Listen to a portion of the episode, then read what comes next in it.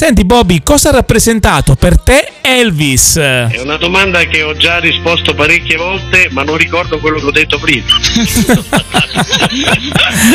Sono passati troppi secoli.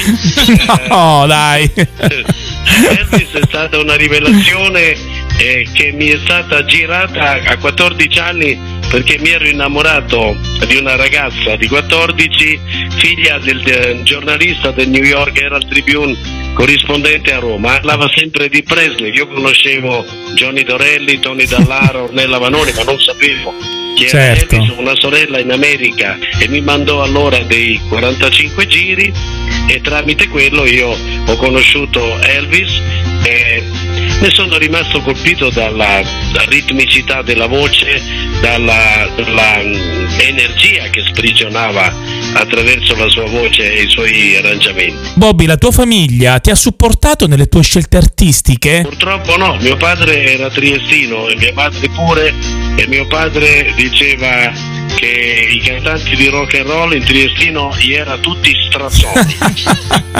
e, e- e non sa cantare i ziga Urlano. e quindi ahimè mi ha anche rotto due chitarre in No. testa forse è per quello che la mia intelligenza è aumentata non- Bobby, ma anche tua mamma ti riservava lo stesso trattamento? Mia mamma Mariolina Sì?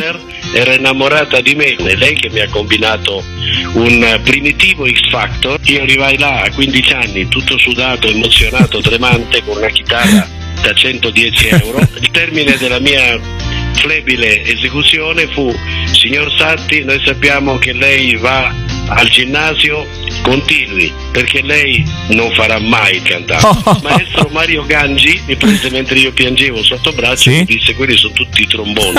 Continua per la tua strada che qualcosa farai. Beh, Bobby alla fine ci ha visto lungo. Ma sì, ma sai, nella vita ci vuole anche fortuna, Eh, certo. ci vuole il momento giusto, la persona giusta in quel momento. La fortuna gioca un grande ruolo. Bobby, senti, c'è un errore che ti riconosci? Sì, terribile.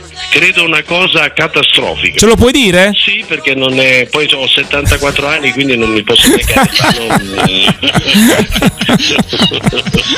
Non- quindi, no, praticamente dopo la lacrima sul viso Sì. nel 65 e dopo aver vinto con Se piangi se ridi e dopo aver venduto 11 milioni di copie in tutto il mondo con la lacrima, praticamente la mia casa editrice, la ricordi, mi dice l'editore Dick James, che poi diventò l'editore di Elton John, l'editore dei Beatles, ti vuole far sentire una canzone a Londra. Io ero magro, magro, 63 kg, un po' montato, perché avevo 19 anni, eh, Mercedes Pagoda, eh, tutto fico, tutto così, ciuffo lungo un metro e mezzo che vinceva la forza di gravità. Allora arrivo a Londra e Dick James era un signore di 60 anni, tutto rosso in faccia con i capelli bianchi, come Winston Churchill. Gli occhiali neri, quelli inglesi, Sì. e mi fa, Bobby, I got a great song to play for you, a Paul McCartney, I got a song. Io sento la canzone e faccio, Paul, ma questa canzone è una canzone francese, ma non vale niente. Era, era Michel. No. Michel, ma... Gli avresti rovinato la carriera.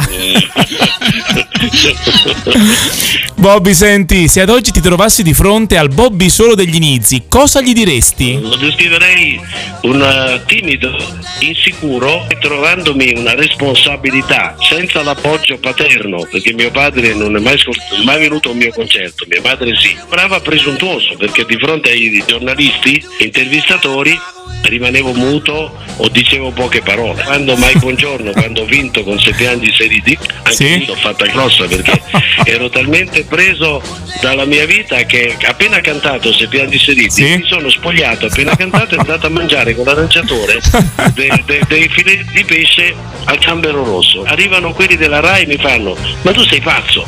C'è tutti i 60 paparazzi, siamo in Eurovisione, hai vinto. Allora io, come ho vinto? Allora, mi sono dovuto rimettere il trucco, mi sono truccato anche troppo questo rimmel, che poi col sudore è diventato un fiume nero e quindi da lì sono nate mille leggende e Mike Buongiorno alla mia timidezza mi fa, eh, caro Bobby, adesso ai tuoi ammiratori, che cosa vuoi dire? E io ho detto, grazie, eh? Giusto, perché un vero cowboy è sempre di poche parole.